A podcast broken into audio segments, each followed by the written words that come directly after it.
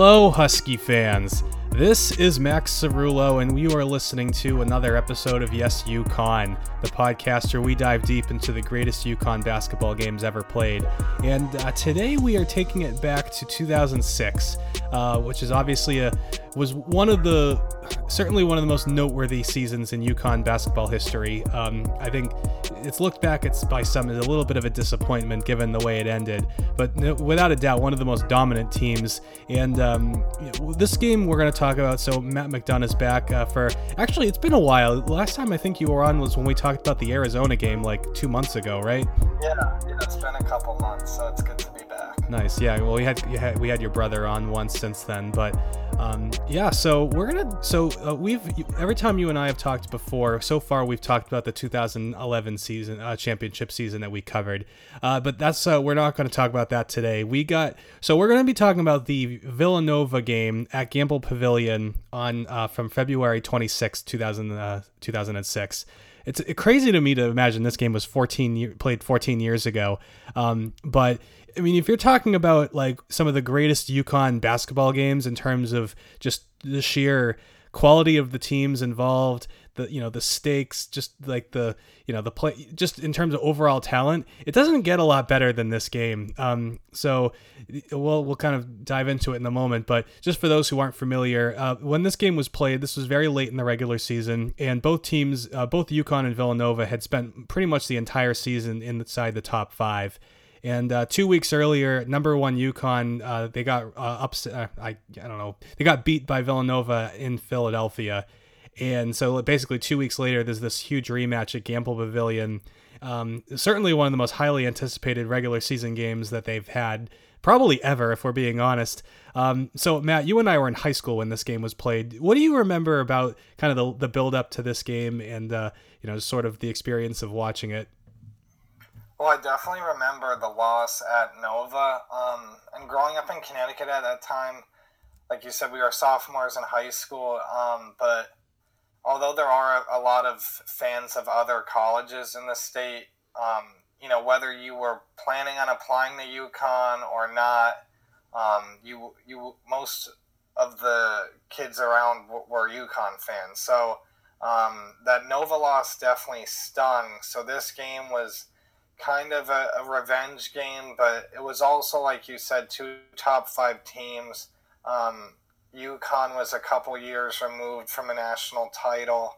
Uh, they were loaded with talent, and uh, obviously the season ended unfortunately. But like this was really the the golden era of um, you know being a fan of UConn and being really hyped for uh, for UConn to be a top five uh, perennial contender.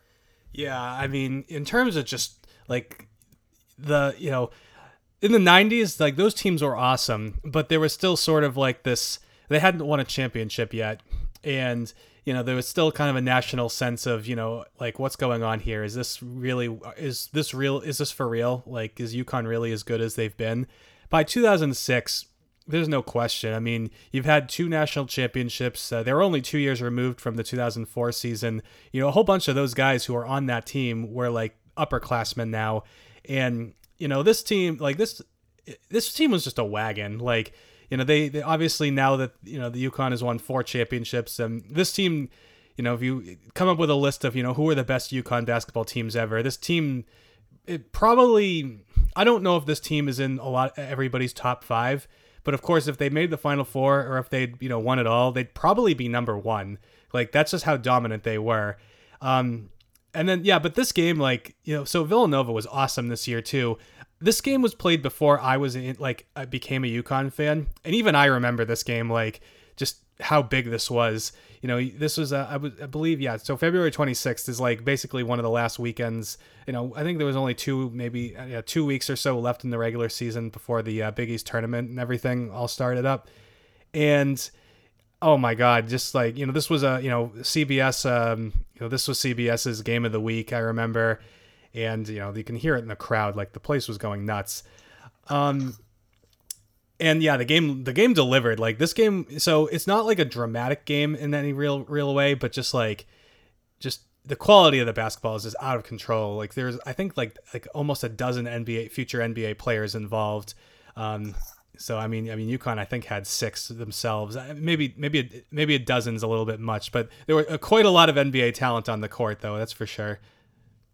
Yeah, I mean, you you had in this game. So for um, the 06 draft, you had uh, seven guys who were drafted um, that summer. So you had Randy Foyanova, who was uh, drafted by the Celtics and traded to Minnesota at number seven. Rudy Gay, number eight, um, drafted by Houston, traded to Memphis. Hilton Armstrong, drafted 12th, uh, New Orleans, Oklahoma City Hornets.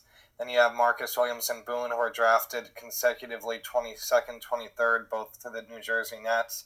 And then Kyle Lowry, 24th to Memphis. So you had all those first round picks in addition to Denham Brown, um, who was drafted by Seattle but never appeared in the NBA. Um, then you had Jeff Adrien coming off the bench, who uh, made himself a nice NBA career after going undrafted. Um, and then for uh, Nova, you also, um, well, Mike Nardi played overseas, but uh, Cunningham was a freshman, so he played at Nova till 2009, and then he played for uh, seven NBA teams. So, um, as well as Allan Ray, who was uh, undrafted, but then played 47 games for the Celtics in the 06 07 season. So, um, I mean, like, it, if you look at the talent, it really is remarkable, like, how the collection of these guys. Um, and, you know, Allan Ray had the best game for Nova, and he, uh, you know, played only 47 NBA games on the worst Celtics team in a while. So you could see how, um, you know, the talent, even Nardi and Sheridan playing overseas. It was just a lot of pros um, in this game, and that's why, you know, the Big East. They talk to, about you know the talent um, every year, and it's not just great college players. It's guys who got paid to go overseas or the G League or NBA and that's why the game was so great to watch and why those teams were so great to watch. Oh, absolutely. And it was such a fascinating contrast in styles, too. So, this UConn team, besides the fact that it was an absolute wagon, was also one of the most dominant in like interior teams in college basketball history. So, this team, you know, UConn was right in the middle of its um, many, many, many year long run of leading the, co- the country in blocks. This team also led the country in rebounds and you know with between Hilton Armstrong, Josh Boone, you know Rudy Gay, and you know a whole a whole bunch of others, you know they, they just killed people inside. And this Villanova team, it's actually honestly kind of incredible how ahead of its time it was. This team started four guards, and like those four guards were pretty much responsible for, I think, eighty percent of their offensive production. Like even today, like you know, in the modern like basketball era, to start four guards and play them that extensively, it's it's uncommon. in 2006, it was absolutely unheard of, and yet like it worked. Like you watch this game, I mean, I'm, I'm going to kind of uh, skip ahead a little bit. They had 24 offensive rebounds. Villanova did against this UConn team. Like that's insane. like, no, and you're right, and it, it is almost like the prelude to the Houston Rockets of this year, um, you know, almost 15 years prior. Um, you're right, and and with Foy, Ray, Lowry, and Nardi starting, like you said, in addition to 80% of the team's points, they also accounted for 43% of the rebounds. So for them, like you said, to put up that crazy number of offensive rebounds, um, you know, to sh- that just shows their hustle, especially considering you have UConn who um, led the NCAA in rebounds and blocks, like you mentioned. But you also had, you know, Hilton Armstrong and Josh Boone, who was in foul trouble this game, but they were in the paint. You know, like you said, UConn was an in. They they made their uh, money in the paint. You know, like Williams would drive and dish, and Boone and Armstrong were like true traditional big men. Um, and Villanova still, you know, they were so scrappy, and um, you know, it, it's a reason why uh, we remember some of these guys, even though they didn't have the most illustrious NBA careers. Like I remember, you know, Mike Nardi and Randy Foy and Allan, Allan Ray, in addition to obviously Kyle Lowry, who is you know a, a six-time All-Star and NBA champion. That Villanova, it was a, it, the style fit their personnel, which, um, you know, Jay Wright, uh, I was critical of him before he's this recent run of his two national titles, but you got to hand it to him with uh, coaching to his players, you know, putting them in the best position to succeed. And at that point, starting four guards was the, the best fit for that team. Yeah, uh, Jay Wright, I think we, we all really do need to give the guy some real credit because, you know, this was, I think, his fifth year. So, you know, this is kind of the point where his program is really starting to, to roll. And, you know, he gets this, you know, this fantastic quartet of guards and he just lets them off the leash, you know? And then I think even by his own admission, he said that in kind of like the you know the 2011 12 range he sort of got away from his philosophy of you know I guess we'll say trying to you know maximize the quality of the player that he has, and instead started relying on these like super recruits. And you know he goes from this season where they made the Elite Eight and they were you know a consensus top five team in basketball all season long. You know 2009 they make the Final Four. They're consistently a good team, and then during that stretch they sort of you know they're talented, but they don't quite reach their potential. And obviously, you know, in the last like eight or you know eight years or so since then, we've all seen what's happened. But you know, this uh, this was a great Villanova team, and uh, I wanted to talk about this game especially too because you know Villanova is expected to be a national championship contender again this coming season, assuming there is a you know this coming season. Um, so. Um, this game watching this game was definitely like kind of made me smile because it was like this is a preview of what it could be like again. You know you know the new big east is not quite the same you know we don't have syracuse you don't have pitt you know some of the old rivals. But you know when UConn Villanova is good I mean we've seen it in the past like this is you know a perfect example. It can be awesome. And you know if UConn is able to get back up to the level of where they were in the mid 2000s Villanova is obviously already there. So you know this is a great game to go back and watch and just be like, yeah, this is how it could be again. And uh, if it if it is, I mean, I can't even wait. Um, so uh, before we kind of dive into the game, we mentioned Kyle Lowry because uh, I wanted to talk about him especially. I have to admit, I forgot he was on this team, and it's a little bit weird to imagine that he was playing college basketball in 2006 because it feels like he's, you know, a lot younger than that, doesn't it? Yeah, I mean that's a crazy thing too. Like you mentioned how long ago it was it really does not seem that long. You know, when you really um, go back to it and to get personal quick, like you said, we're saying the time of our life where we're in, it was sophomore year of high school, but I remember, um, you know, the Nova game uh, they lost uh, in Philly. That was, I think, a school night. So I remember watching that at home. But this, I remember watching at my friend's church league uh, Greek Orthodox Church League basketball game up in Waterbury, and there was a snack bar like on the side of the gym with a TV.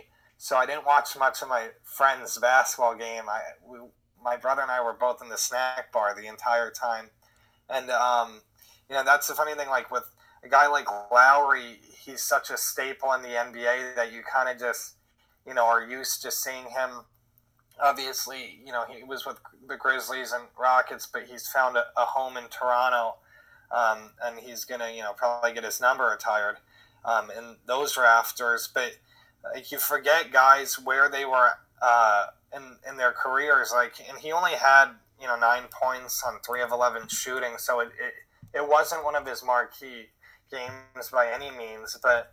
Um, even you know Rudy Gay still in San Antonio with the Spurs some of these guys have had a lot of longevity. So it's funny where the time feels like it's it's uh, a long way back, but it really uh, hasn't gone as uh, you know it's not as uh, it hasn't gone as quickly as, as, we've thought. I guess. Yeah. Well, you know what's funny with him especially is you look back at that 2006 draft, and it's not a very good draft if we're being honest, and you know, a lot of the guys that were in that draft have, you know, obviously are long out of the league, or maybe they're they're still in the league and you know you, they're kind of at the the tail end. So, for instance, Rudy Gay, you know, Rudy Gay's, you know, he they they you know he's been in the league for basically just as long. And, you know, I think when you think of Rudy Gay, generally at this point, he's still a productive NBA player, but he's not like a star. Maybe certainly not. He's certainly past his peak, at least. Whereas with Lowry, yeah, you look at his I'm looking at his basketball reference page right now, and it's crazy. you know, he he enters the league when he's 20 years old, and he plays in Memphis for a couple seasons. He plays in Houston for a couple seasons, and basically he doesn't average more than 10 points per game until his seventh season in the league. So his sec it was his uh I think he was so he's 24 in 2010 2011 he averages 13.5 points per game for, and you know that's his we'll say his breakthrough and it's not like that's great I mean that's you know he basically goes from being sort of a you know he doesn't he hardly started at all for his first like 6 years in the league before that not was really not much of a factor at all and then you know he steadily gets a little bit better he's still kind of hovering in the like 11 to 14 point range and then he gets to Toronto. Um, his first season in Toronto is kind of just like that too. And then he jumps up to 17.9 points per game.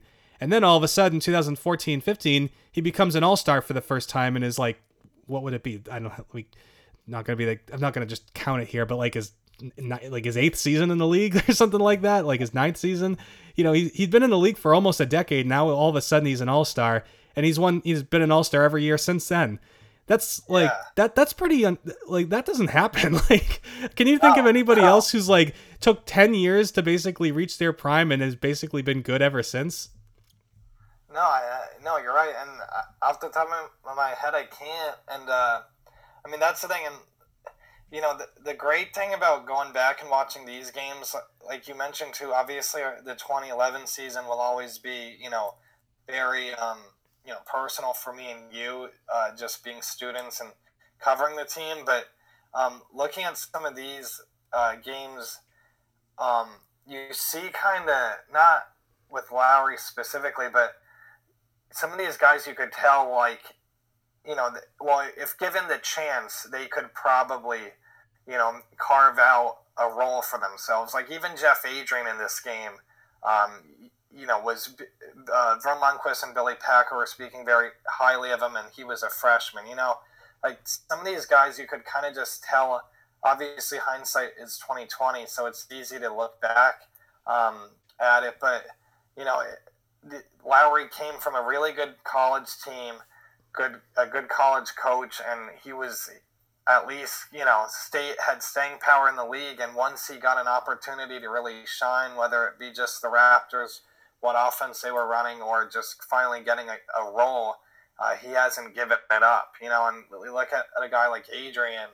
uh, had, had really no business being in the NBA based on his size, but, you know, his heart was immeasurable. And even as a freshman uh, on a CBS Sunday game, the announcers are really uh, giving him a lot of praise. And then he's a four year college player and he's undrafted and he he he makes the NBA and plays for a few teams. So it, it's funny looking back at, at some of these players and kind of seeing, um, you know, what they were able to do, and not to be disparaging, but then some of the other guys, um, you could kind of see, uh, well, maybe they didn't have it, you know, like, may, oh, well, they got drafted, but, um, you know, maybe in the case of like a Josh Boone, uh, you know, he he was a, a, gr- a, great college player, but okay, maybe he's not going to last in the NBA. You know, stuff like that. Um, now knowing what we know, it is easy to look back. Yeah, yeah, absolutely. Jeff Adrien was awesome in this game, by the way. It's it's you know he didn't play very much, but man, he, in the second half he was nuts. Um, by the way, I, I well I, I looked back uh, Lowry's reference page, so he he was became an All Star for the first time in his eighth season, and he's been a six time All Star ever since years eight through fourteen, which is preposterous. But yeah, so anyway, um, yeah, but yeah, so it's this this game was fun. Do you, do you want to just dive into it? Uh, you know, kind of go uh, yeah. go go through it. So yeah, so basically, this game you know wasn't the last Big East game of the year, but it was kind of a de facto uh, Big East title game. Uh, you know, regular season title game. Uh, Villanova was uh, one game ahead of UConn in the standings. Uh, they were ranked number two in the country at the time, and uh, UConn was ranked. I believe they were. I think either I think was it were they ranked number three or number four? I, I can't remember which. Yeah, uh, I think well one of the poll the C, CBS graphic Villanova was two and UConn was four, and then I think um, one of the other reference pages I was looking at they, they listed UConn as three. So and I, I, went by CBS, so it was the number two versus four, and like you said, UConn eleven and two in the Big East, Villanova twelve and one. Villanova was 22 and 2. UConn was 24 and 2. Uh, hopefully, like you said, that those days will return soon because what a matchup for a conference game on Fe- uh, you know on on a late February afternoon. Yeah, absolutely. I, I was a little confused about which poll to go with. I think they were number three in the AP poll, but yeah, CBS was had them at number four. But uh, anyway, so yeah, so for the game begins, and first of all, Gampel was was like on fire, like just uh, you know the whole place was packed. It was vintage, like just one of the best Gampel games I think I can recall. I mean, you know, people who've been around, like maybe if we got like Big Red and some other of the lifers together and asked them to pull their best uh, Gampel Pavilion games. I don't know where this game would end up, but I feel like it would probably be in the top ten for sure because um, the atmosphere, from what I gather, and from some of our you know friends who were freshmen, you know they were seen they would have been seniors when we got to UConn. They all raved about this game, just like how how awesome the atmosphere was.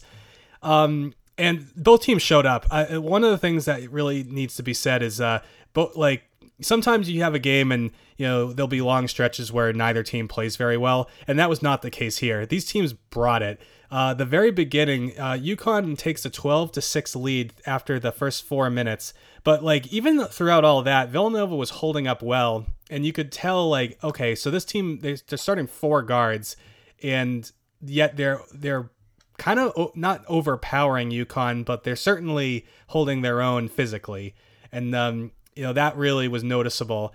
And then you know Villanova goes on a quick five to nothing run to kind of cut the deficit to one Josh Boone gets in foul trouble, sits the rest of the first half for like basically the next 15 minutes.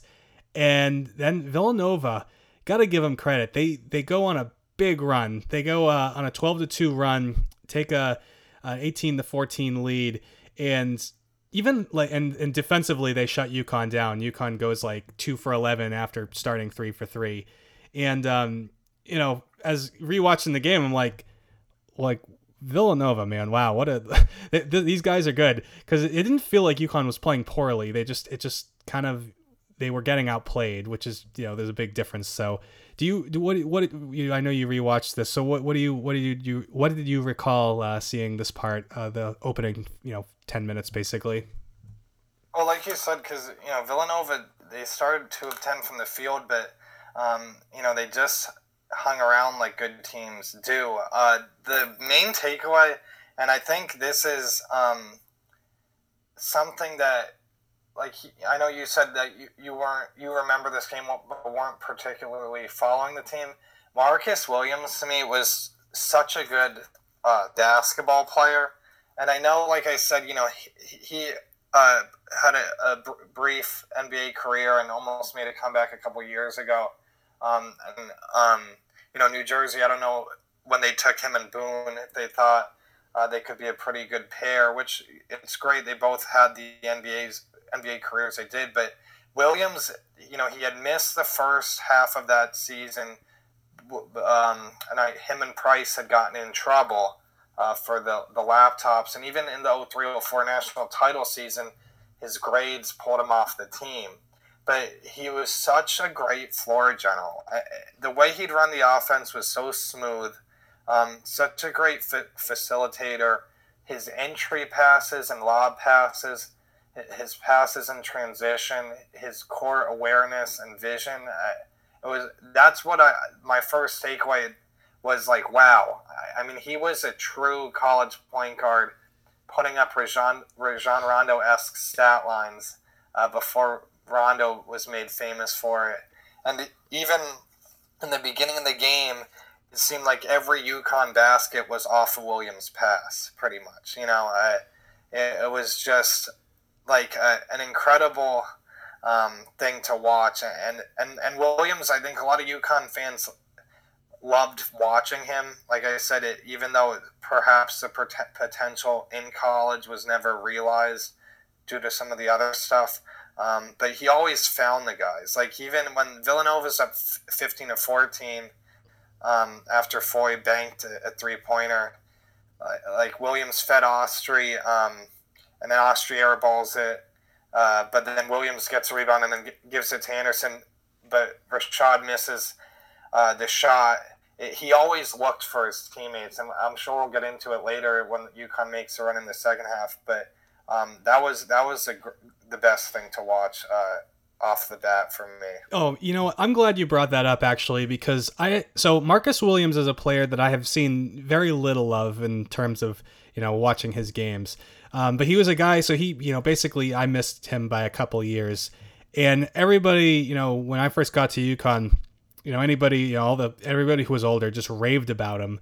They're just like man, like Marcus Williams was unbelievable and kind of for me, like you know, I I kind of grew up accustomed. Well, you know, I came up accustomed to Kemba and Shabazz, so I don't know. I never really, I guess I never really got the appeal. I want you know, seeing the first like six minutes of this game, and I got it. I mean, he is just like you know, take the ball up the court and bang, pass in basket. You know, just you know, it was so smooth, so clean. He he was he, he really saw the floor so well, and yeah, I think I think yeah the the first six minutes of the game he has four assists and no turnovers, and you know it was noticeable. Like you know a lot of times you see these point guards will make plays, but you the the, the thing you remember is the basket. But what I remembered was just like oh my god, like well, that pass was nuts.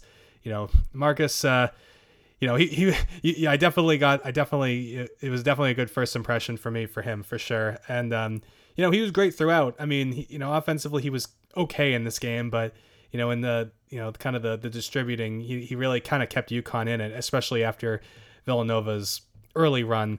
Uh, the other guy who stood out, and um, obviously I'm well familiar with uh, this guy, Rashad Anderson. What a sniper! he had he was unbelievable in this game. He has uh, two big threes. He ends up with five overall. Uh, he he was really the one who kind of keyed UConn's first big run. Um, yeah, yeah. yeah, no, and, and Anderson was just he was the the best. I, I, mean, if you look at it when you talk about the 04 team, Josh Boone started at, at center in the national championship. He would have been a, a he was a freshman, I believe. Um, but the two guys who didn't make the NBA on this team, Denham Brown and uh, Rashad Anderson, those were the guys. You know, you, you really the four-year UConn players uh, who had won it and who were now um, you know seniors on the team. Like you could tell, obviously, Gay, high recruit out of Baltimore, extremely talented, uh, top ten pick after his sophomore year. Um, but like Brown and, and, and Anderson, that's who really UConn they were carried by those guys and they relied on those guys. Yeah, absolutely. Yeah, so Denham Brown actually led the UConn in scoring in this game, which I which I was a little bit surprised by because I don't know he, he didn't have very many loud baskets like some of the others. Uh, but you know, very steady and very consistent throughout. Uh, but yeah, no, Rashad was, you know, he he had uh, two three pointers within, I think it was within two minutes of each other. Uh, the last one was uh, right into the U the under eight timeout, and that put UConn ahead twenty six to twenty two. So you know, UConn has a six point lead. Then they trailing by a, I think it was about four, maybe also by six at one point, and then they flip it up. And uh, you know, it, it was for the first half, it was pretty much consistently within uh, six points by either team, pretty consistently. Um, and yeah, so Hilton Armstrong, I want to mention him too because he he had a hilarious game. He had eight blocks and was just all over the place defensively and was victim to some horrible, horrible calls. Like he had this, you know, at one point later on, he has this, you know, not a clean block, but like a, a good a good attempt on a block, and he got called for like an intentional foul. He had I don't know, just a, a bunch of weird stuff like yeah. that. But I mean, you want to talk about loud plays? Hilton Armstrong was making some loud plays. Um, you know, had a couple of key baskets in this stretch too to kind of keep UConn ahead by about six or so. Um, and you know, Hilton Armstrong's another guy. He was on that 2004 team. Not really a guy who you'd hear about that often these days, but definitely, you know, this he was a huge part of this season. Do you have any, uh, you know, any thoughts on Hilton, especially? Yeah. So, because Hilton, that's a thing, like you mentioned, he was on the 04 team, and obviously that 04 team was so deep, uh, but the 06 team was deep too. But Armstrong may, he might be one of those guys where, um, you know, you could put a feather in Calhoun's cap for developing but also just really, um, he's the definition of um, adversity and perseverance on a basketball court and on a college team, in my opinion.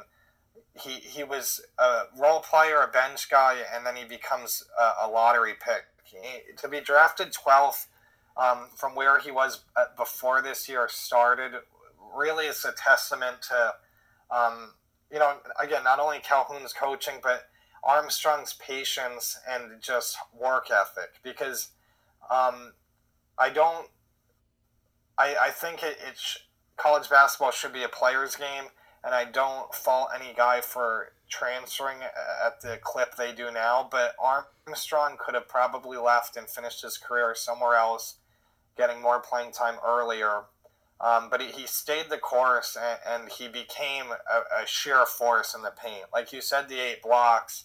Um, he, he became an NBA prospect his senior year. And I that's one of the things I remember even all these years later, just how, you know, everyone knew Boone was good. Everyone knew um, Gay was good. Um, Marcus Williams was good. But Armstrong is the guy that you didn't think at the beginning of the year he'd be a first round pick coming out of UConn. You know, so um, and like you said, his the the block um, after uh, or the block that leads to the second Anderson three um, that you know Villanova then called a timeout after, and that was a 10-2 UConn uh, run over a few minutes there. That was a, a, huge help, and they talked.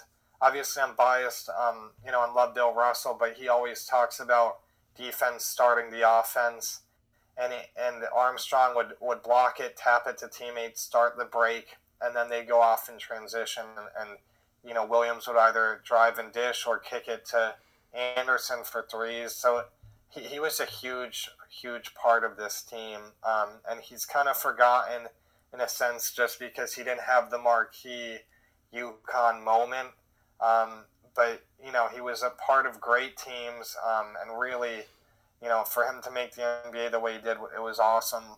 So it's very easy to be a fan of um, Hilton Armstrong, and you know that's the thing. Like you even uh, mentioned with the the uh, style of play here, it was uh, even with the poor shooting, it was a fast paced game where you know Nova's up four, UConn comes back.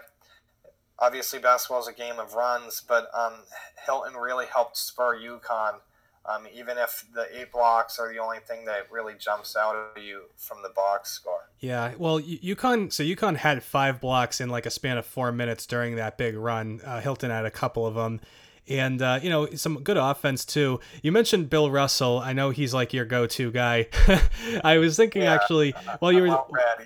while you're so while we were kind of mentioning how you know how Hilton had a knack for you know keeping the ball in bounds. He had one notable block that uh, it didn't quite work out so well for them in that respect. He goes up and he just absolutely annihilates this this ball uh, directly into the hands of a Villanova perimeter uh, player who just dishes it to Nardi for three. So in the span of a, literally, I think the whole sequence took less than three seconds. You just have this monster block, you know, this this quick dish and this three, and Gampel goes from just like oh to oh.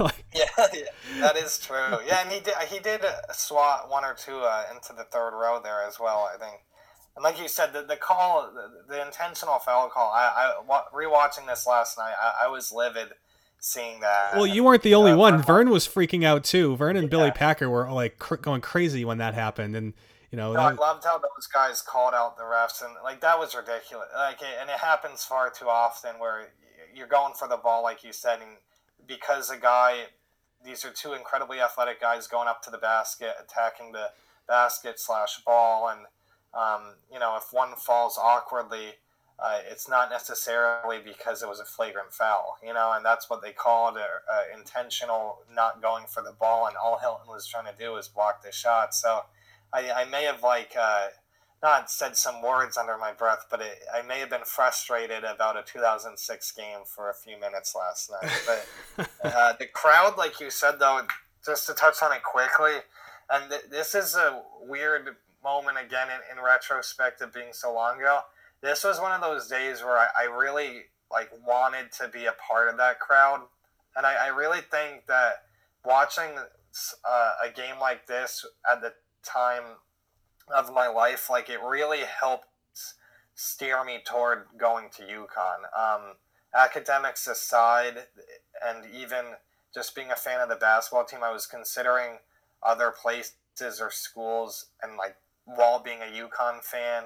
Um, but you know, second half of sophomore year, trying to get your colleges in mind, like seeing the student section, seeing the crowd, seeing the uh, you know beautiful, well lit Gampel Pavilion. I wish I wish they turned the lights back on there, but it, it, it was just amazing. Like it, it made me want to be a part of that school and like other factors and friends um, came into play junior year when really considering okay this is the school i want to key in on but um, even the student section like those tie-dye t-shirts they had i remember after this game like we like my mom bought me one of those at dunkin donuts like dunkin donuts sponsored the student section and they actually sold the student section t-shirts so like the state pride thing aside just watching it uh, again, seeing the the atmosphere, it was kind of the it was the environment you wanted to be in as a college student.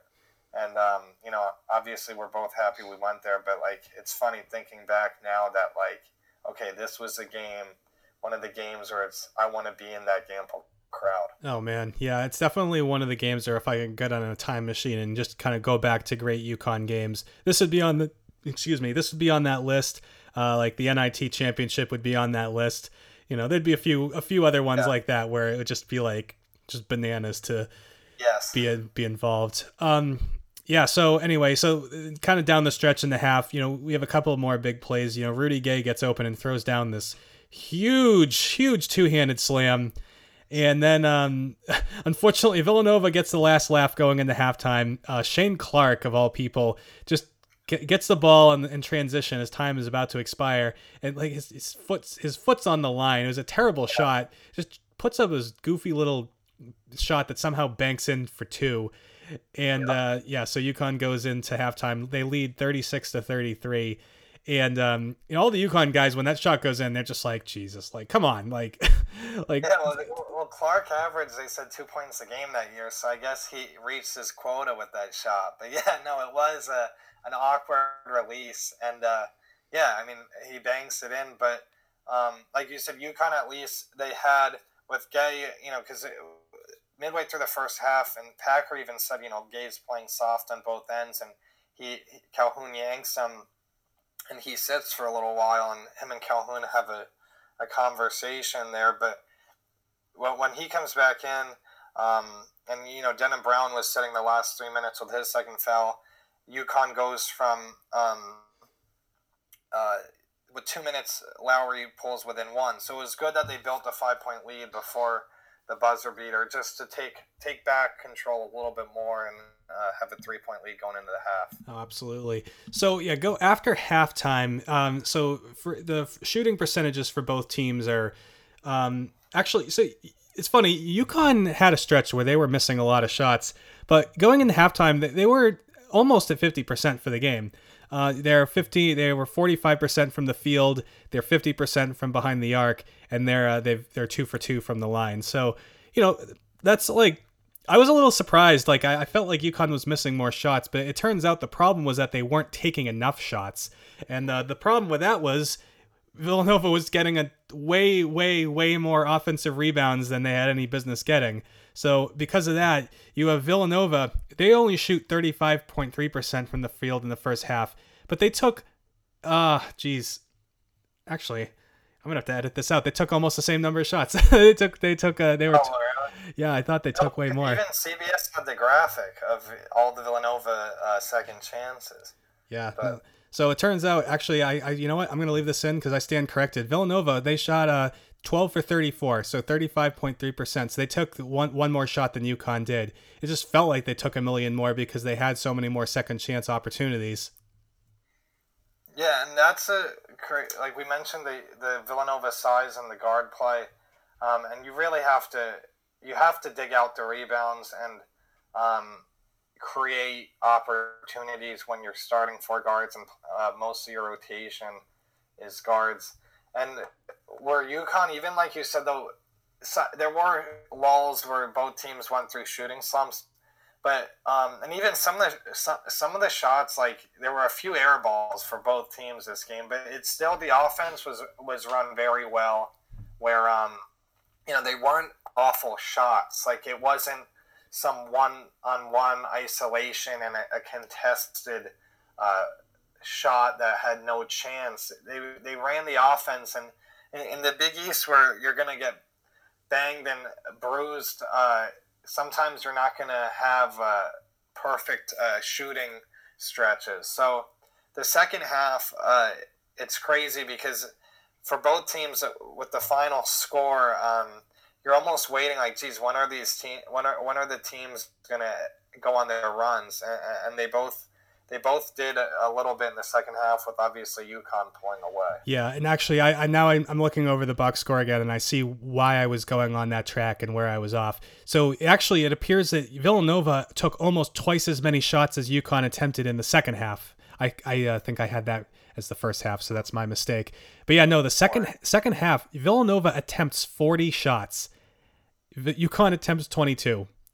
And wow. during that stretch of time, you so UConn goes into halftime. They're they're leading by three points, and the final score of this game was 89 to 75.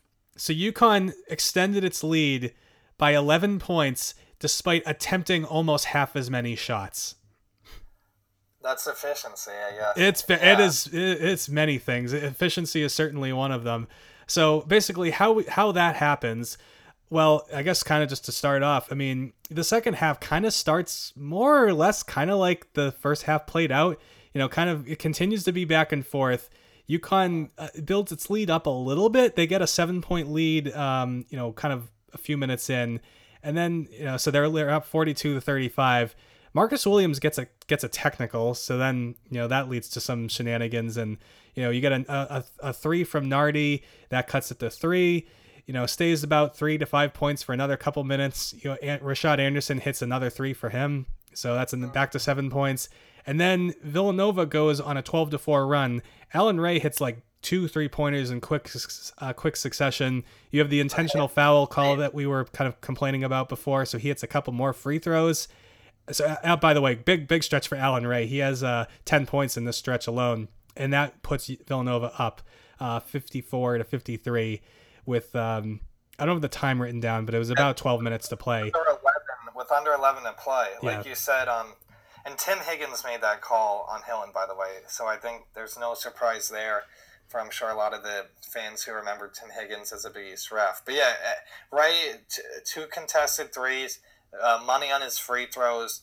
Um, and then Gay, who, who had struggled with foul trouble. Um, and, you know, UConn didn't have the, the easiest day in terms of their guys uh, staying on the court in terms of with fouls. But Villanova's up one, but then Allan Ray picks up his fourth foul with uh, 10 20 left to go. And then um, then that really uh, catapults UConn to, um, you know, either directly or indirectly making their run. Um, because you have Gay uh, hitting two free throws, Anderson um, with just a wet three uh, off a pass from Williams. He was just.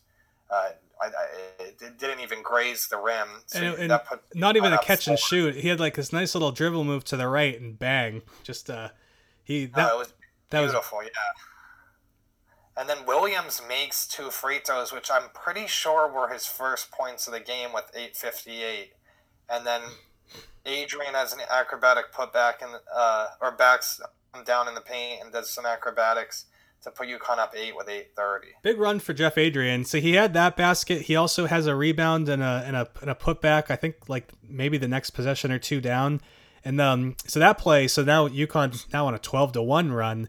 Only six only six fifty to play now. So now UConn's extended it. So UConn's up to ten points ahead now. That's their largest lead of the game. Anderson for three again. I believe that was his last one. Uh, his that makes it 15 to three run, and then uh, yep. Den- Denham Brown gets a two, uh, uh, hits a basket and one. Uh, so that makes it 18 to three run over the course of like five minutes. UConn's up 71 to 57. Is about five minutes to play, and like I mean, at that point, it's kind of a wrap. Like a lot still happens, and like I think both teams yeah. score almost 20 more points the rest of the way.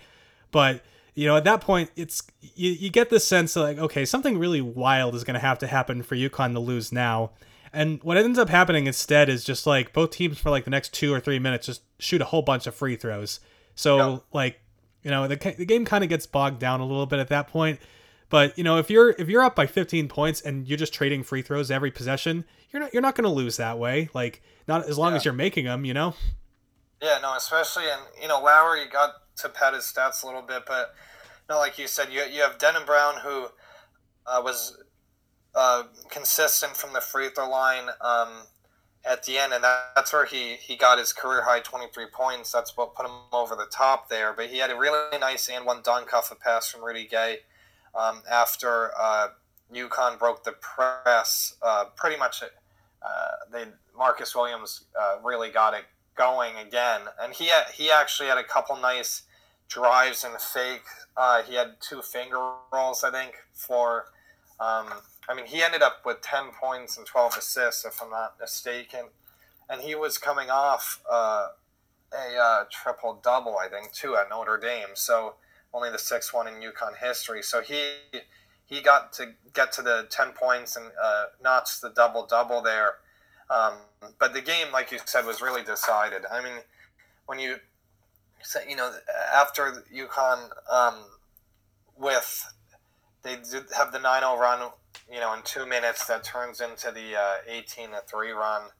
Um, that, that really cemented the win uh, for the Huskies. And, and that's the thing, like, you know, in a game of runs, the one really good one, um, you know, with not a lot of time left, we'll uh, will put you over the top there. But it, it was enjoyable to watch. Like you said, even Jeff Adrien to have him make some plays as a freshman was awesome. And I think Billy Packer even said uh, uh, during one of the uh, stops in play how hard nosed he is and uh, how much he loves contact. So, um, you know, the, the team, uh, this really, like you said, they, they were Big East co regular season champions thanks to this win, which is the last time they've won a regular season conference title. Um, unfortunately, it shows how hard it is um, especially in the Big East. And um, but you know, winning the Big East regular season that meant a lot. Um, and it you know this was the win that solidified UConn. Uh, um, you know, as having a, a share of that. Oh, absolutely. So yeah, Allan Ray winds up going down with a knee injury with like three and a half minutes to play. And then yeah, then it was kind of that was about it. Like you know, uh, it was uh, actually crazy how many more points were scored, but it was pretty much all drama free. UConn wins 89 to 75. 89 points is a, lot of points to put up on a, this Villanova team. Like, I, actually have to admit, I didn't realize it. I didn't realize they, I thought this game was closer. Like, it felt like when I remember this game was happening at the time, I remember being like, oh my God, this is this big epic game. And I mean, they won by 14 points and they scored 89. Like, that's I mean, I'm not going to say no, that it's not it's not a blowout, but it's definitely decisive for sure. Like, oh, I'm with you. It's funny coincidence. I said the same exact thing uh, last night. Like I, I didn't remember the final score exactly, but if you were to have asked me before watching it, I would have said, "Oh, UConn won by six or something." It, like, it, it is crazy, uh, and like you said, quietly too. And that's a great thing. Denham Brown was uh, such a steady, quiet player, like you mentioned. You know, he member of national title team. Uh, he hit the big shot to win the Maui Invitational, um, and uh, and not only that, in Toronto in high school, he scored 111 points in a game, and for college, his career high 23 points. You, you almost don't even remember a specific play except for maybe the and one and a, a, a dunk he had. It's funny, like just how uh, you know, the quiet uh, capper uh, in terms of free throws and plays by Brown. Um, you know, and UConn wins by 14. And then the overrated uh, chance start at Gampel. And, uh, you know, Brown Brown and Allan Ray, they were the two uh, Chevrolet players of the game. Brown again with 23 points, Allan Ray with 19. Oh, my God. I, I, I'd, I'd forgotten that Denham Brown scored 111 points in a high school game. That is absurd. oh yeah, I remember that was the big thing because even when you mentioned the, the recruiting aspect and how Villanova is now like getting all the top recruits, UConn wasn't like they would be getting all the McDonald's All Americans back then. I think Gay was one of the highest, if not the highest recruit to go to UConn at the time. But when Denham Brown committed, I remember that was like the footnote in all the newspaper stories that oh he's from Toronto, and then it's either oh well he's either really good or well I guess Toronto basketball is not that good. Yet now Toronto uh, sends a ton of guys to the NBA, but yeah, he scored 111 points, and they that was like the factoid that I think probably was mentioned every single game that Denham Brown played in college. Uh, I think even I, it may have been the 05 season or maybe it was 06, but I think one of the games against Army, he like uh, he didn't score or he scored so late. Um, maybe, and I remember, yeah, yeah. So they beat Army in November of this season, um, and Denham Brown. I think he only had. Yeah, he, he, he had two points. He was one of six shooting. And I just remember as a kid, you know, this is me just UConn's 5 and 0 and has a team full of NBA stars. I just remember, like, geez, Denham Brown's going to have to play, or play better if they're going to have a chance here. If he can only score two points against Army, you know, what's going to happen? You know, me not really understanding the game and what an off night is. So, oh, my God. yeah, it's funny. Uh, well, yeah, he, he was he was awesome. I really wish he, he had gotten at least a cup of coffee in the NBA. Him and Rashad Anderson, but yeah. That's the way the cookie crumbles. Well, if De- I don't know if Denham Brown listens to this podcast, but if you're listening, I'd love to have you on the show. We can talk about the Maui Invitational, and I need to hear all about this 111 point game. I don't think I've ever even scored that many points in NBA 2K, so you know. yeah. That's uh, yeah. I certainly have certainly never scored. I, would be lucky if I've scored 11 points in a pickup basketball game. I'm was notoriously no, terrible. high, I think, in intramurals is 10, and then rec is 6. So I, am not. Uh, any word of, about basketball is obviously uh, from the armchair uh, of my couch here. So yeah, well, you, you know, know what? At least one, at least one of us has a uh, an intramural championship ring, and it's not me. So you know what? I yeah, guess yeah, we'll defer to you on this. but yeah, no, that's the thing. Uh, yeah, the, when when you score so little, it's easy to remember every basket.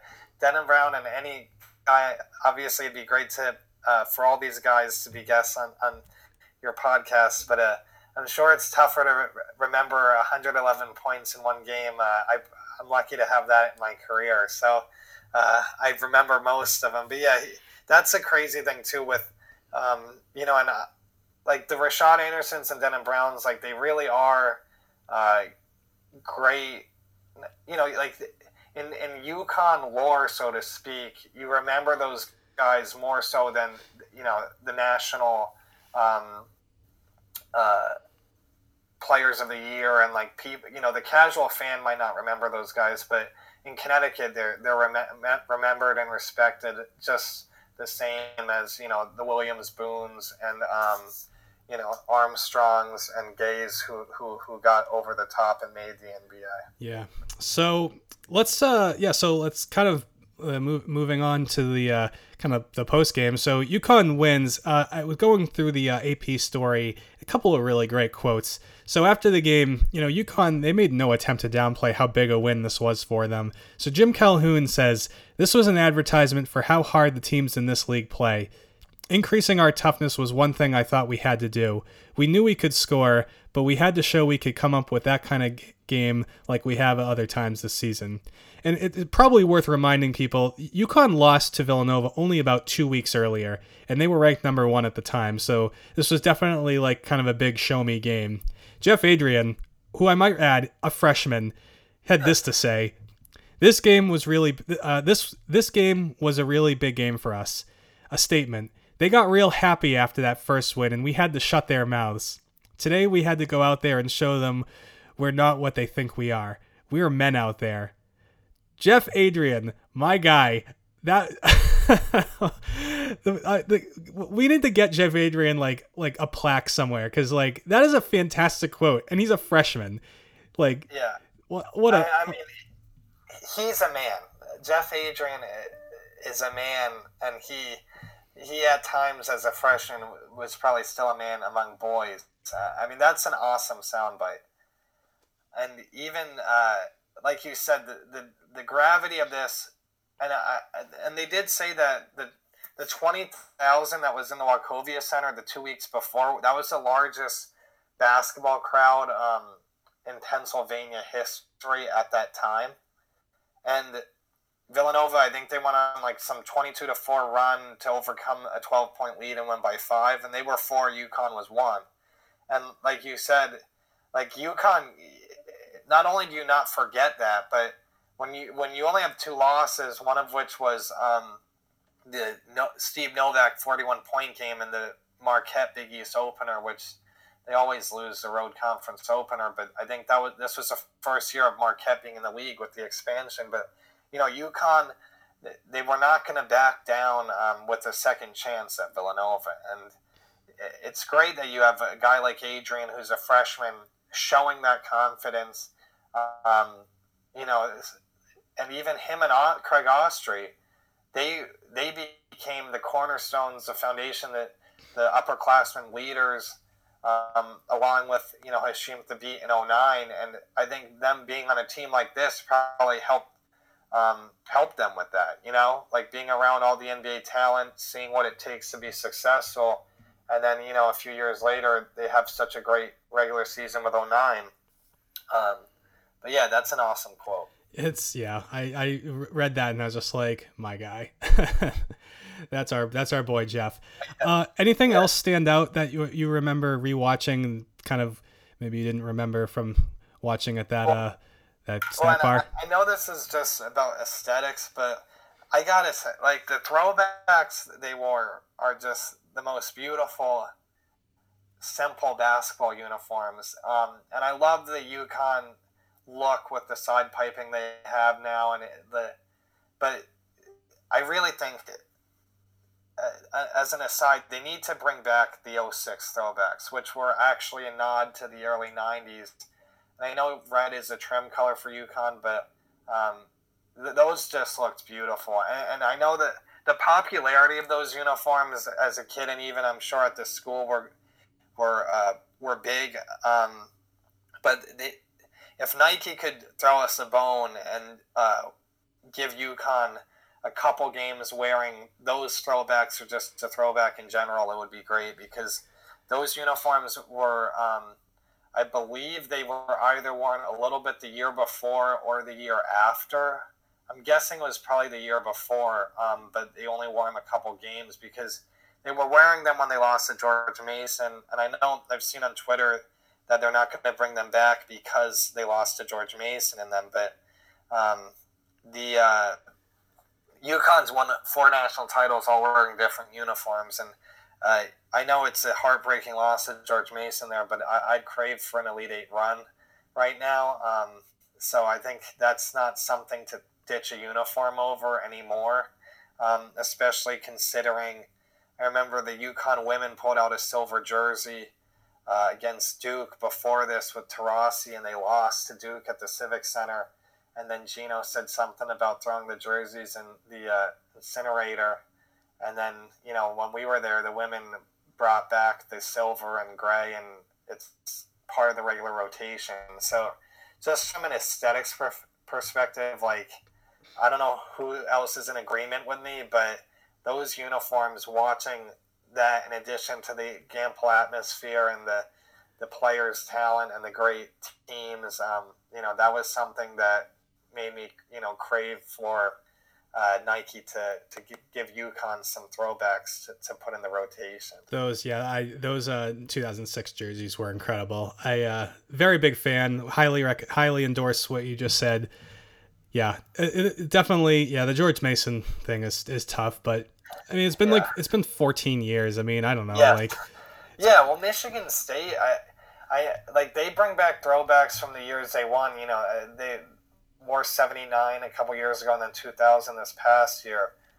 I don't know the ins and outs. I have no idea about the finances, but I would think Nike would be able to put something, even if it's a 99 um, throwback. But the, the 90s with the Connecticut across the chest, that's the thing. Not that UConn isn't obviously it's a flagship and state pride, but I, I think it's cool to see the state, um, the state hold the entire word on one of the jerseys. I know everything's streamlined now, um, but and even I, I, guess the one other thing though that's tough uh, just to kind of move the conversation along uh, and get off my tangent here is that UConn they look to be playing their best basketball of the season in this game, which makes it all the more gut wrenching uh, that it became, um, you know, what we remember. Like you said, they they close out the Big East regular season with two wins against South Florida and Louisville.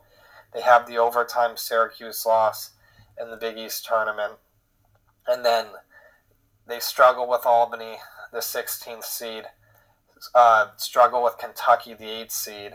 Um, with uh, who Rondo played point guard for them, and then they need overtime for Washington.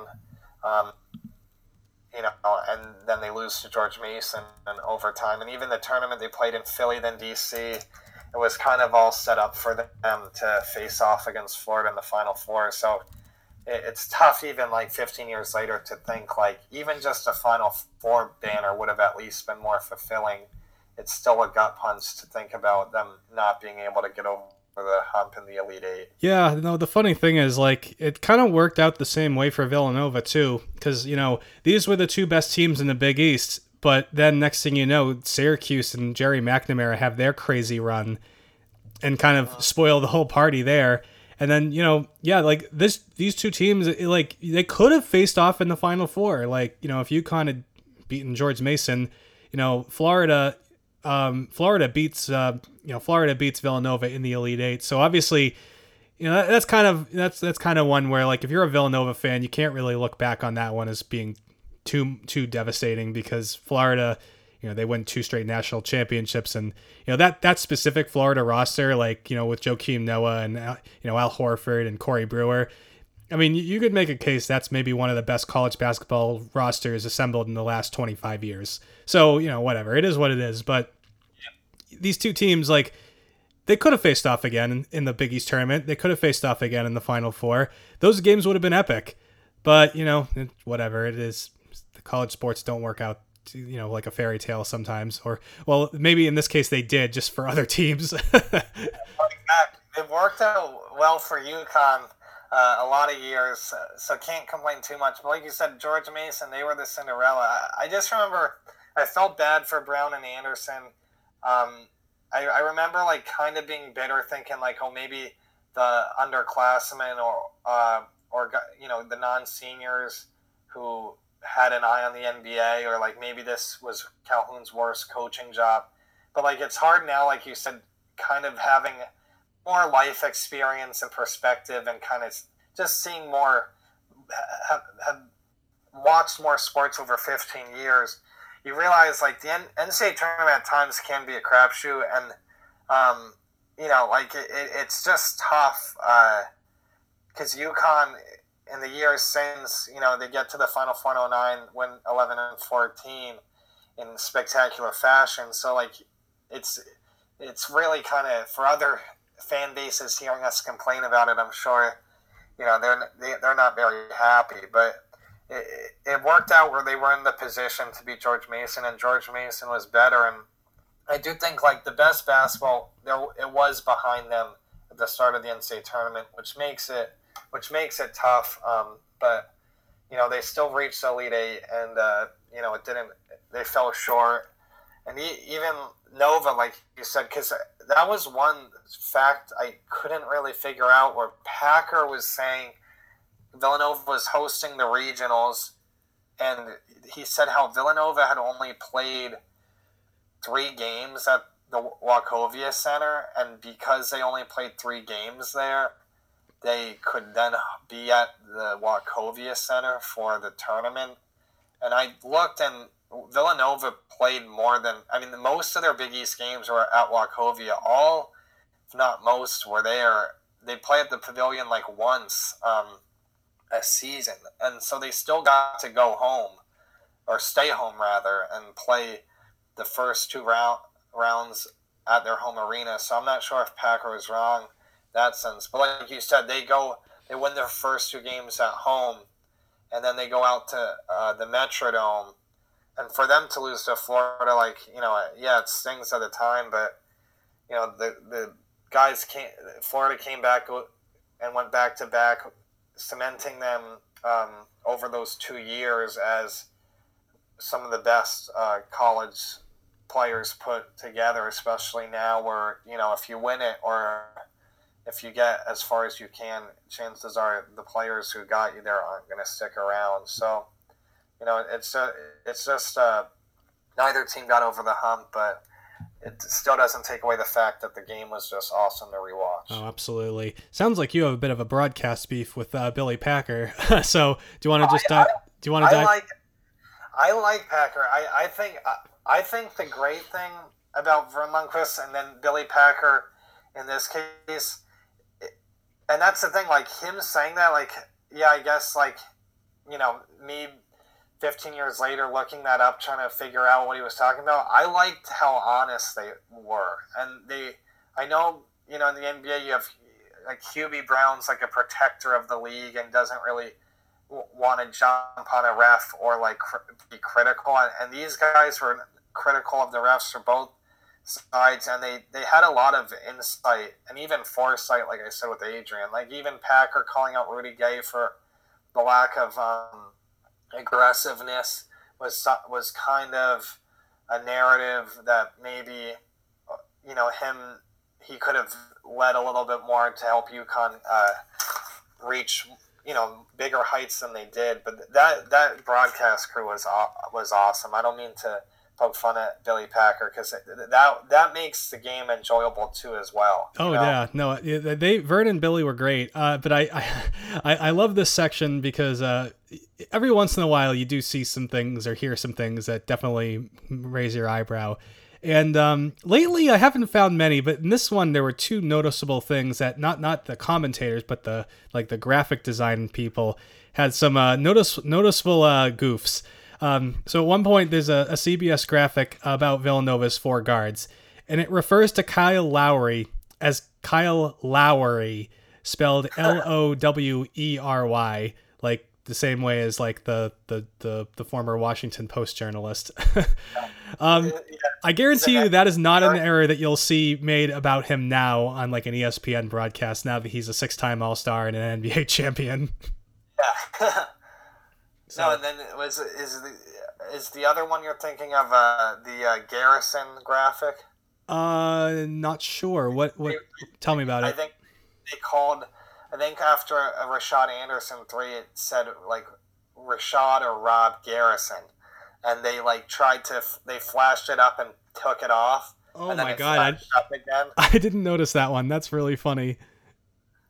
Now there were some gaffes. I liked my favorite thing was they had the um, they had the NCAA 2K6 graphic. Did you see that one? Oh yeah, where they were like you know showing like you know kind of some offensive sets, and they were using you know the old like what a like a PS2 system type thing. Yeah, to... yeah, and it was Pontiac Changer graphic, and like it was yeah that was funny to me, and I think I, I it had like the Hartford Civic Center um, logo on the card. So I don't know if anyone still has their NCAA 2K6 out there, but uh, was was it Gampel or was it Civic Center as the home court for UConn? Because I was a I was a March Madness uh, EA Sports guy, and they they didn't have the Civic Center. They only had Gampel and that. So well, that's that, that sounds that better. That's incredible. Pontiac. Oh my gosh, I didn't even realize that's an anachronism now too. They uh, that brand ceased to exist like three years later in the financial crisis. yeah. Uh, so actually, no. The other the other goof that I had, uh, they had a, a Wooden Award profile graphic for Rudy Gay, basically just being like, you know, here's all the things that you know why he's a candidate to you know contend for the Wooden Award. Except the only thing is, you know, this game was played in 2006. It referred to him as a 2005 candidate. Oh wow, yeah. No, and even yeah, because Gay that that's the thing. He he would um if he you know obviously he he had to go, but he he would have been you know the next year he probably would have been a, a player of the year uh, favorite. But even they they said um or I think it was Packer. So his he was the only player in the country to average over 15 points, six rebounds, two assists, a block, and one and a half steals in the country at that time. So I thought that was funny because it's kind of like weird um, thresholds to rate the player, but that was pretty. That was funny when they said, uh, you know, he's only playing in the country to do those uh, five things. Um, but yeah, but isn't that the, just like standard basketball analysis into the 2010s? Like, come on, like how often do you see something just be like, oh yeah, LeBron James is the uh, first player in 43 years to average 25 points, you know, like 12 rebounds and like you know, you know, like eight, eight like you know, 24 chicken wings exactly three yeah. hours before practice, like just like the goofiest things. Like you'll you, you see it all the time. You, you know what I mean, like. No, yeah, no. There, there's the uh, yeah Tuesday night uh, away game out, coming off a back to back in February. Yeah, no, you're right. It's uh, yeah, that and hey, that that is true. Um, that it was kind of the beginning of those random uh, facts, but even um, that that that's a cool thing too. Like going back with these games, um, as enjoyable as they are, regardless, that you kind of see also how far the technology has come. Like they had the the montages of you know, like I said, the Villanova hustle plays, but you know they do. I think going into timeout, and they had a lot of good hip hop hits um, going into the timeouts there.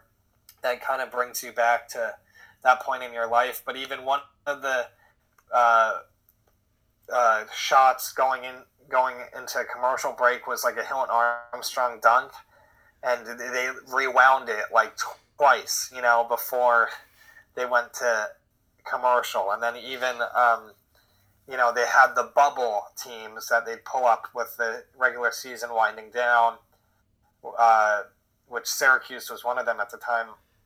Yeah, but that, they had the bubbles that, on the screen. Like that that the, didn't age particularly well. of the bubbles.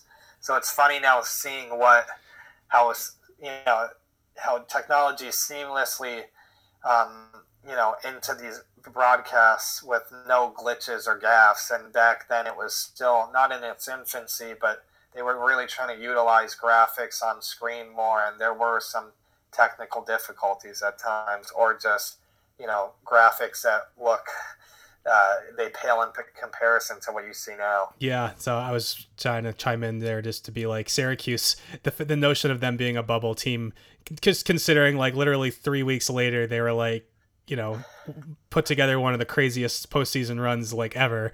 Was that was pretty yeah. funny. It was also funny because then there would also be some like they, they would show some scores and like of other teams and other games that were happening at the same time. And you you know poor South Florida was like winless in the Big East at that point. It was, you know, I think there was even a comment at one point. It's like, yeah, man, like the bottom five teams in the Big East, you know, four of them like they could still make the tournament. It's crazy. South Florida is really the only one that has no chance. yeah, yeah. And I look, and I was when I was looking at the draft, I think Solomon Jones was on South Florida then, so he was drafted in the second round. So they did have an NBA player on the team or draftee. Uh, but yeah, that was tough because that's the thing, you know, with the expansion of the Big East and them kind of figuring out the format of the tournament and stuff. Um, and I know South Florida's gotten uh, UConn the last couple years, but it's funny looking back. USF they they had a tough go of things uh, at the beginning there, and for the most part since um, for you know their basketball program. But um, no, and it is it is to uh, you know Syracuse obviously hats off to them for that uh, run they they would make in the weeks that followed. Yeah. Oh well. So anyway, we're we're pretty much uh, we're we're starting to run long. So let's just run through the stats and then um, we're to pick the top dog. And I love this game because almost always there's one, maybe two guys you can pick out and be like, oh, that, that guy's clearly the guy. In this game, there's like a lot of, you can make a strong case for a lot of guys. So let me just run down the list. So Denham Brown, 23 points, 5 rebounds. Rashad Anderson, 17 points, 6 rebounds, 5 for, 5 for 7 from 3. Rudy Gay, 13.7 rebounds, Marcus Williams, 10 points, 12 assists. Hilton Armstrong, 9 points, 8 blocks.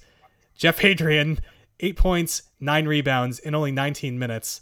And uh, the, I should just mention the team as a whole, UConn shot 54% from the field for the game and 61% from three.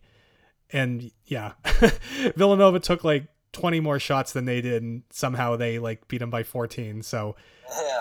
Um, so who's uh, given all that? who's the top dog?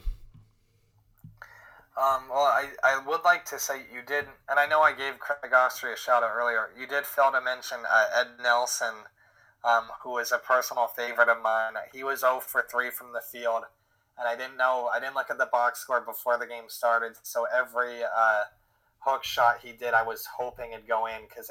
I loved Ed Nelson, uh, former Georgia Tech ACC Rookie of the Year, and then UConn transfer who almost. Uh, who I think either went to St. Louis Rams mini camp or worked out with the San Diego Chargers or something. So even though I think he played overseas a little bit, I think Ed, Nelson was just awesome, and I'm glad he got in the game because it was great to see him again. But my top dog has to be Marcus Williams. 10 points, 6 for 6 from the line, 2 for 4 shooting, uh, 12 assists, um, 4 turnovers, yes, but um, I just I just loved watching him again. Um, and uh, I'll, I'll, let you uh, tell me your top dog. I was worried for a moment you were about to tell me that you think Ed Nelson should be the top dog, considering that he recorded a five trillion in this game. well, I, I, I, had to give him the shot because Craig Austrie, he was 0 for 3 from the field too, but he went on to reach a Final Four, be a senior leader. This, if the, uh, you know, I don't know how many times Ed Nelson will be mentioned on this podcast again, and it, I just thought you know, the team that was thing, the thing. It was so loaded that the the ACC Rookie of the Year um, or Freshman of the Year from a couple years back, um, you know, barely got off the bench. Um, so you know, he was probably cold coming off the bench there. But yeah, Williams for me, it does. I know the twelve assists, but just the way he led the offense, he played um, a game high thirty six minutes. So he he made everything go. Not everything, but he he made he made things smooth for UConn offensively, um, and just really, like I said, an incredible floor general. The lefty guard, it, it was awesome to reminisce about that. Okay, fair enough. Uh, yeah, Marcus Williams is a great pick. Uh, I'm gonna just go with uh, Rashad Anderson because I think he was like, you know, so when he caught fire, or those were po- both points where UConn was not in trouble, but things could have gone differently, and maybe Villanova pulls ahead a little further. Maybe they maybe they win. Who knows? But whenever UConn needed a spark, Rashad Anderson knocked down a three. They were all just absolute, just like, just swish, like perfect shots. The one where he like goes to his right and then hits the shot, that was maybe one. That was one of the best shots of the game. Just because like. You know, a lot of the, a lot of these three point shooters are spot up guys, but for him to just put a move on the guy, make him miss, and then just drain it like that in the dude's face, you know, Rashad Anderson is a great, great, great UConn basketball player. I, I so, always love watching all of his games whenever I catch him on one of these re-watches. You know, 17 points, six rebounds. You know, five for five for seven from three. He was efficient. You know, he was good. Good, good game for Rashad. A good game for everybody. I mean, yeah. You know, not too often no, do you I, see I, UConn shoot 54% from the field against the number two team in the country and score 89 points. But yeah, that's that's what we got. Um, Matt, anything else before I let you go? No, I just, I just want to say I agree with the Anderson pick too because he was the highest scoring big man in the or six man, excuse me, in the country with 13 points per game, and for him to get 17 points, 24 minutes, very impactful. Uh, and you know that those points made a difference. I think they mentioned in the game how he preferred coming off the bench um, whereas Brown preferred being a starter. So even though Brown had the career high um, and game high 23 points, um, you know, the consistent reliability of Brown, uh, Anderson's points were a, a, little bit louder.